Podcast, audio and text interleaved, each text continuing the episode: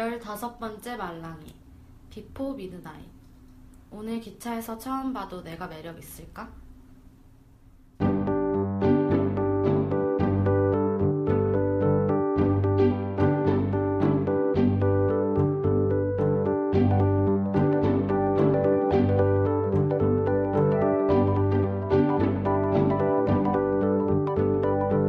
안녕하세요. 말랭자매의 15번째 만지는 영화입니다. 이 방송은 스포일러가 많이 있습니다. 저는 강희수입니다. 안녕하세요. 강세롬입니다. 여러분들은 다음날 눈 뜨는 것이 두려운 적이 있나요? 여러 가지 이유로요. 뭐, 내일은 어떻게 살아야 하지? 이런 걱정이나, 내일 뭐 하지? 이런 걱정이요. 희수는 그런 적 있어요?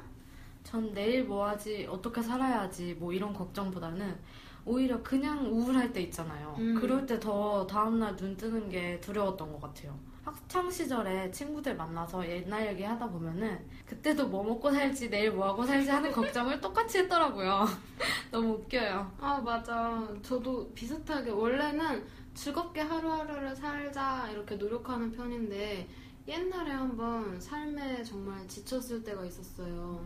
그땐 다음날도 어떻게 견디지? 라는 생각에 다음날 아침에 일어나서 눈을 뜨는 게 힘들 때가 있었어요. 예전에. 무한도전 가요제 했을 때 유재석님께서 말하는 대로 부르셨었잖아요. 음. 그 노래가 떠오르네요. 내일 뭐하지? 라는 생각을 하는 청년에 관한 내용의 가사인데 그 노래가 참 많은 사람에게 위로가 됐던 것 같아요. 저도 그때 이제 뭐 어떻게 견디지? 이런 음. 생각을 할 때 그 노래로 위로를 많이 받았었어요. 말하는 대로 이루어졌으면 좋겠다 이러면서요. 그리고 예전에 제가 한참 허니버터칩에 빠진 적이 있었거든요. 음. 막 앱도 다운받았어요. 허니버터. 어, 허니버터 위치 추적 앱 어. 이런 거. 어, 몰랐어? 나 처음 들어봤는데. 그 앱을? 어. 어, 달달한 거 너무 좋아해가지고. 어, 이게 너무 귀했었잖아요. 근데 요즘 널렸더라고요. 지난번에는 강남역 지나갔는데 편의점에 그냥 있더라고요. 요즘에는 흔하게 있어요. 다음에 언니 우리 녹음할 때 간식 사오는 거 허니 버터칩으로 사다 줘. 가끔 이제 방송 올라간 거 들을 때 제가 오물오물 하면서 말하고 있더라고요. 오디오 막 다 물리고. 저희가 간식을 먹어서 그렇습니다. 먹는 거 자제하면서 방송할게요. 다 먹고, 그 다음에는 녹음에만 집중하는 걸로. 네. 고속 복사 용진님께서 너무도 감사하게 파투원을 해주셨어요. 나중에 감사히 깎아서 먹겠습니다. 허니버터치 사먹을까? 예! 방송의 질을 더 높이기 위해서 노력할게요. 성실한 포로라는 표현도 감사합니다. 센스쟁이! 오늘은 드디어 비포 trilogy 마지막 시리즈입니다. 바로 비포 미드나잇이죠? 나를 56년 더 참아줄 수 있어. 오늘의 영화 비포 미드나잇입니다.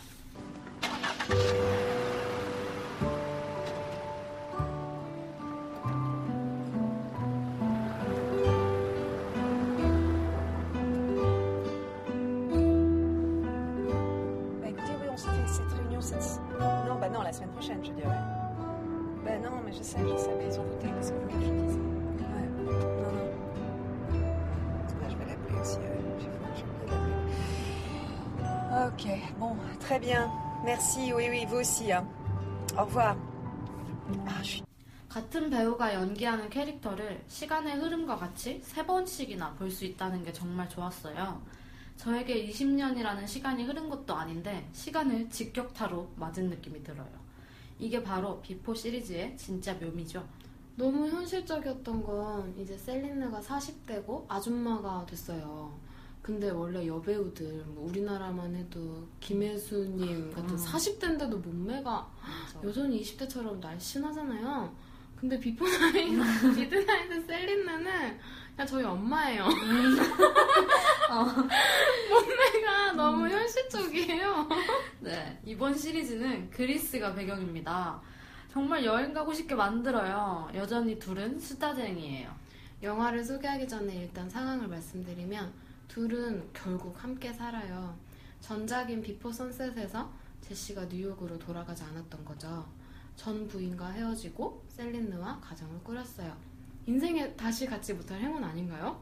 정말 사랑하는 사람과 가정을 만든다는 거. 한편으로는 안 좋을 것 같다는 생각도 했어요. 너무 현실적이어서 결국엔 내가 싫어하는 나의 모습까지도 고스란히 보여주게 되는데 그러면서 환상도 깨지게 되고 좋은 감정만 가지게 되는 게 힘들게 될 테니까요. 영화 소개를 한 후에 더 자세히 얘기를 나누어 볼게요. 영화는 2013년에 개봉했습니다. 그때 비포 시리즈 팬들이 난리가 났었던 기억이 나요. 그때는 제가 이걸 모르니까 어 왜 이렇게 열광하지? 라고 했는데 이번 기회를 통해서 이 비포 시리즈를 접한 후에 비포 선셋, 비포 선라이즈를 본 사람이라면 열광 안 할 수가 없죠. 로맨스 멜로의 정석 영화입니다. 정말 비포 선셋 이, 이, 이 영화는 저의 인생 영화가 됐어요. 그리스의 해변 마을 카르다밀리. 제시와 셀린느는 결혼했고 여전히 대화 중이에요. 하지만 예전보다 투닥투닥한 느낌을 더해서요. 다시 열차에서 봐도 말을 걸어오겠냐는 그녀의 질문에 당연하지 라고 제시는 대답하고 둘만의 수다 여행은 또 시작합니다. 비포 미드나잇은 너무 현실적이에요. 이전과는 다르게 로맨스 감정이 사그라들었다고 해야 하나? 여느 부부들 같아요. 조그만 일로 싸우고 말트집 잡고. 아, 나는 결혼을 해도 연애하는 것처럼 살고 싶은데 영화를 보면서 아, 그건 힘든 거구나 라고 맞아. 생각했어요. 결혼과 연애는 다르다고 경험하신 분들이 말씀하시잖아요. 결혼이 연애 같을 순 없지만 또 다른 행복도 있을 것 같아요. 셀린나와 제시 둘의 대화는 큰 토막으로 나누어져 있어요. 차 안, 게스트하우스에서 호텔로 향하는 길, 호텔 방 안, 이렇게 세 부분으로요. 첫 번째 차 안에서의 대화는 일상적이에요. 제시와 전부인 사이에서 낳은 아들인 헨리와 여름 휴가를 함께 보낸 후에 헨리 혼자 영국으로 보내고 차로 타고 돌아가는 길입니다.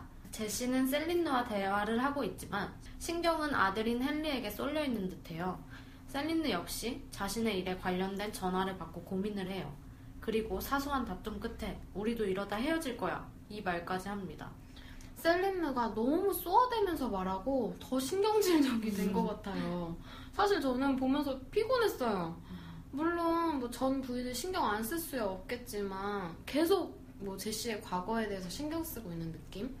아예 제시가 예전에 결혼했다는 사실조차도 잘못한 걸로 만들어버리는 느낌이었어요. 물론 사랑하는 사람의 과거 정말 어려운 문제죠. 판도라의 상자예요. 열면 안 돼요. 괜히 기분만 나빠요. 그래서 자꾸 우리도 헤어질 거야. 그전 부인이랑 헤어졌듯이 네가 우리도 헤어질 거야 이렇게 말하는 것 같아요. 차에서 셀린느가 어릴 적 아버지의 거짓말에 대해 말해요. 이걸 듣고 저의 어린 시절이 생각나는데 제가 다섯 살에서 여섯 살 그쯤에 집에서 참새 두 마리를 키웠어요. 베란다에서 키웠었는데 겨울이 되고 새가 없어진 거예요. 두 마리 다. 그때 아버지께서 이곳이 추워서 남쪽 나라로 날아갔어 라고 하셨고 저는 그대로 믿었죠. 근데 몇 년 뒤에 아버지가 사실 너무 추워서 얼어 죽었다고 얘기를 들었을 때 너무 충격적이었어요. 어, 순수했네. 어. 아, 저는 둘의 모습을 보면서 계속 예전에 로맨스가 없어진 것 같아서 아쉬웠어요. 이제는 애들 중심으로 둘의 삶이 돌아가고 예전에는 서로를 알아가기 위한 대화였다면 이제는 둘이 너무 잘 아니까 이거 잘못된 것 같아 고쳐줘 뭐 이런 식의 대화들이어서 그냥 오래된 연인의 대화를 보는 듯한 설렘은 덜한 그런 느낌이었어요. 두 번째 대화는 둘만의 데이트를 하며 걷는 길입니다. 둘은 제시의 돌아가신 할머니 얘기를 하며 미래에 대해 생각해요. 내가 이만큼 늙어도 우리는 함께 할까? 그때도 날 사랑해 줄 거야? 이런 식의 대화를 해요. 둘이 걸으면서 너무 오랜만에 걸으면서 얘기 나눈다라고 하거든요. 이렇게 정처 없이 걷는 거 언제 그러고 못 그랬지? 라고 말하는데 아이를 낳게 되면 부부의 삶이란 없어지는 건가? 아. 아, 또 슬펐어요. 음, 셀린느가 오늘 기차에서 처음 봐도 내가 매력 있을까? 라고 묻자 제시는 기다렸다는 듯이 당연하지 라고 답해요. 셀린느는 지금 이 모습이 나한테 말 걸고 같이 내리자고 할 거야? 라고 되물어요. 여자 마음은 다 똑같나 봐요. 내가 좀 이렇게 뚱뚱해져도 또 예뻐 보이고 싶고 그냥 셀리나는 너 아직도 예뻐 반할 것 같아 라는 말이 듣고 싶어서 돌려 말하고 있는 거죠. 근데 이러다가 또 싸워요. 왜 이렇게 싸우는지. 게스트하우스에서도 여러 부부들이 모여서 대화를 나누는데 남자 여자 편가르기식의 대화를 하거든요. 서양인지라 우리나라처럼 군대 등의 문제에 대해서 얘기하진 않지만 보면서 남자 여자 싸우는 건 동서양을 막론하고 있구나 라고 생각했어요. 저는 영화를 보면서 왜 이렇게 셀리느는 제시한테 불만일까 라고 생각했어요. 어, 너무, 너무 신경질적이에요. 계속 신경질적인 게 업그레이드 돼요. 반면에 제시는 장난스럽거든요. 근데 이 모습이 마음에 안 드나 봐요, 셀리느는. 어, 그럴 수 있을 것 같아요. 약간. 아니 왠지 근데 제 3자가 보면은 그렇게 장난스러운 남자가 왠지 츤데레처럼 아. 보이고 멋있잖아요. 음. 근데 당한 사람은 아닌가 봐. 네, 마지막으로 호텔 방 안의 대화는 둘의 갈등의 클라이막스예요. 게스트하우스에서 만난 부부의 호의로 호텔에서 둘만 묵게 됐고 오랜만에 아이들 없이 오붓한 시간을 보내려는데 제시와 셀린느는 또 싸워요. 주인공들의 화를 키웠다고 생각한 장면이 있는데 첫 번째는 제시의 아들인 헨리를 보내고 헨리가 셀린느한테 전화를 했는데 셀린느는 제시를 바꿔주지 않고 그냥 끊어요. 그리고 두 번째는 둘이 호텔 체크인 할 때 제시가 유명 작가니까 직원이 제시에게 책을 잘 읽었다며 사인을 해달라고 하는데 셀린느에게도 사인을 해달라고 해요. 이것이 셀린느의 빈정을 상하게 했겠죠. 그러다 제시의 말을 듣고 폭발하는데 둘의 대화 내용과 싸우는 게 너무 현실적이었어요. 뭐 집안일 배분부터 시작해서 육아 문제, 뭐 전부인, 전에 잘 되던 여자랑 잤냐 안 잤냐 뭐 이런 걸로 싸우고 진짜 현실적이에요. 너무 싸워서 진짜 피곤했어요 저는. 결국에는 셀린느가 당신은 이해 못해 라고 하다 하면서 방 밖으로 나가요. 근데 그러다가 다시 들어와서 제시한테 막 쏘아붙이거든요? 이게 진짜 현실적이었어요. 나갔다가 다시 들어와. 어, 어, 어. 원래 연인들 싸우다가 화나서 여자가 밖으로 나가버리면 남자는 하, 한숨 쉬고 있는데 여자가 씩씩대면서 다시 들어와서 쏘아붙이잖아요. 어머 화를 못 이겨가지고 그래서 상대방에게 서운한 게 있으면 마음에 담아두지 말고 되도록 빨리 말하는 게 좋은 것 같아요. 저는 주로 이러거든요. 뭐 그때 말하고 서로 풀고 그리고 그 뒤에는 다시 꺼내지 않는 걸로. 왜냐면 풀렸으니까. 옛날에 서운한 걸 이제야 말하면 무슨 소용 있나 라고 생각했어요. 이미 서운한 걸로 끝났고 계속 그거 떠올리면서 화나고 그랬을 거 아니에요. 근데 여기서 주의할 점이 하나 있죠 만약 서운한 일이 있을 때 바로 말하지 말고 어느 정도 시간을 가지고 말하는 게 좋은 것 같아요. 그래야 감정이 좀 누그러져가지고 싸움으로 번지지 않죠. 그렇죠. 싸우는 것도 기술이 필요해요. 음. 둘의 대화는 이렇게 크게 세 부분이고 처음에 차 안에서는 아이들이 있고 갈수록 둘만의 시간인데 이상하게 갈등은 더 심하대요. 아이들 때문에 둘만의 시간이 없었던 것을 아쉬워했으면서도요. 아이러니하죠. 셀린느는 결국 화가 나서 밖으로 나가버리고 제시 혼자 방에 남아있는데 셀린느가 마시려고 타놓은 식어 빠진 차를 봐요. 이 차가 둘의 상태를 대신 말해주는 것 같아요. 비포 미드나잇은 전작에 비해 등장인물도 많이 등장하죠. 제시의 아들, 뭐 게스트하우스의 나이가, 나이대가 다양한 커플들까지요. 제시와 셀린느는 젊은 커플을 보고 자신들의 과거, 40대 부부는 현재, 할아버지와 할머니를 보고는 미래를 생각했을 것 같아요. 이 영화의 포스터이기도 한 둘이 그리스 유적지를 걷는 장면이 사진처럼 머리에 박혀요. 역시 비포 시리즈는 걷기와 대화를 빼놓고 말할 수가 없죠. 나중에 꼭 이 trilogy에 등장했던 장소들 가보고 싶네요. 제가 여행하고 싶은 나라들을 거의 가봤거든요. 그래서 이제 어디 가지 하고 있었는데 생겼어요. 여기. 빈과 파리에 이어 그리스도 아름다워요, 진짜.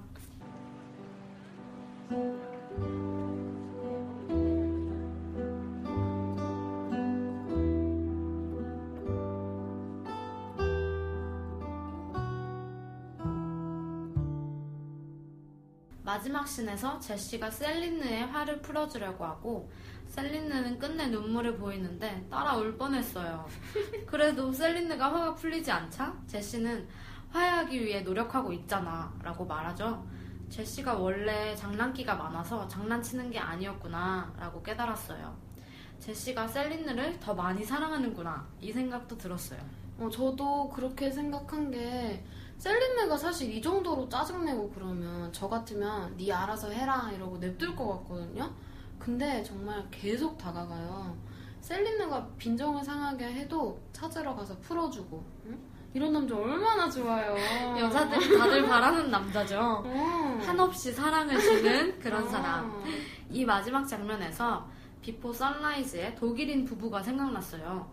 20대에서 30대를 거쳐 40대가 된 제시와 셀린느. 선라이즈의 대사들이 생각나요.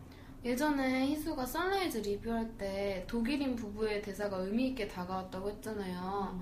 둘의 모습이 이토록 현실적으로 변했기 때문인가요? 맞아요. 당시에는 남 얘기하듯 둘이 얘기했는데 결국 이 둘도 그렇게 싸우고 있어요. 음. 당시 독일인 부부의 대화 내용은 이런데요. 아내가 남편에게 알코올 중독자라며 비난해요.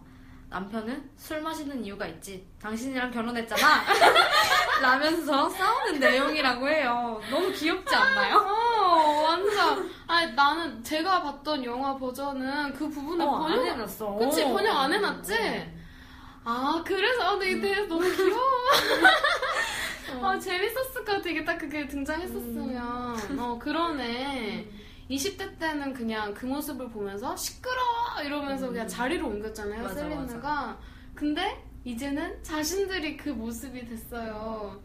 제시가 화난 셀린느를 풀어주려고 미래의 셀린느가 편지를 썼다면서 셀린느에게 읽어주는데 어, 저 이 장면 너무 좋아요. 어. 음, 센스 있고 너무 귀여워서 화가 안 풀릴 수가 없을 것 같아요. 선라이즈 통화했던 그거랑도 약간 어, 비슷한 것 같아. 좋았어요. 아, 진짜. 음. 저는 게스트하우스 사람들과 식사를 하면서 수다 떠는 장면이 대화가 재밌어서 좋았어요. 저도 거기 가서 얘기 좀 하고 싶네요. 역시 또 영어 공부를 해야 하는구나. 또 그치. 느꼈습니다. 어. 아, 그리고 중간에 흐르는 음악이 모두 같은 음악이었던 것 음. 같은데 진짜 좋아요. 음, 맞아. 비포 미드나잇의 촉감은 향기 있는 딱딱한 무언가를 손에 이렇게 쥔 느낌이에요. 사실 말랑하진 않아요. 뭐 달달하거나 이러진 않고 딱딱하거든요. 근데 영화가 끝난 뒤에 손에 쥐고 있던 것을 놓고 이제 손의 향기를 맡아봤는데 그 향기가 내 손에 남아있는 그런 느낌입니다. 사실 누군가의 표현을 빌리자면 저는 사- 로맨스, 달달함 이런 거 생각하고 봤어요. 근데 그게 아니었거든요. 그래서 고기인 줄 알아, 알고 씹었는데 버섯이었어! 막 이런 느낌. 오, 어. 적절한 것 같아. 어, 어, 그치? 어, 이런 느낌도 있었어요. 근데 생각해보니까 그 나름의 향기가 남아있더라고요. 다른 방식으로. 전이 영화가 아름다웠어요. 제시와 셀린느가 싸우는 모습마저 아름답더라고요. 아이들이 만든 비눗방울을 잡는 그런 느낌이에요. 이전에 선라이즈랑 선셋에서도 잡는 걸로 표현했었는데 제시와 셀린느의 사랑이 잡혔다 하는 촉감이네요. 그리고 비포 선라이즈의 설정이 감독의 경험을 바탕으로 만들었다고 해요. 근데 비포 선라이즈가 개봉하기 얼마 전에 여자분이 교통사고로 죽었대요. 음. 비포 미드나잇 엔딩 크레딧에 이 영화를 그녀에게 바친다 라고 나오는데 여기서 그녀가 그 여자분이라고 합니다. 네, 드디어 세 편이 모두 끝났네요. 아, 제시와 셀린느의 20대, 30대, 40대 모습을 다 볼 수 있어서 마음이 좀 이상했어요. 음. 우연한 기회에 만난 사람과 사랑에 빠지고 또 현실을 살아가는 로맨틱한 영화였습니다. 그리고 다음 주 영화는 검원님이 신청하신 워쇼스키 자매의 매트릭스입니다. 다른 로맨스 영화들은 그냥 그 순간으로 끝나버리고 아 그냥 영화니까 이러지 라는 생각으로 저는 늘 마무리했거든요 음. 근데 비포 시리즈는 어, 인생에 이런 사람 만날 수 있을까? 라는 생각이 들 정도로 정말 사랑하는 사람을 만나고 그 사람과 삶을 꾸려가면 이런 느낌이려나? 그 상황에서 나는 어떻게 대처할 수 있을까? 라고 현실적으로 생각하게 만드는 그런 영화였어요. 우리 평생에도 이런 인연이 있길 바라면서 마칠게요. 다음 주에도 또 오세요, 나의 성실한 포부들! 오세요, 오세요. 안녕! 안녕.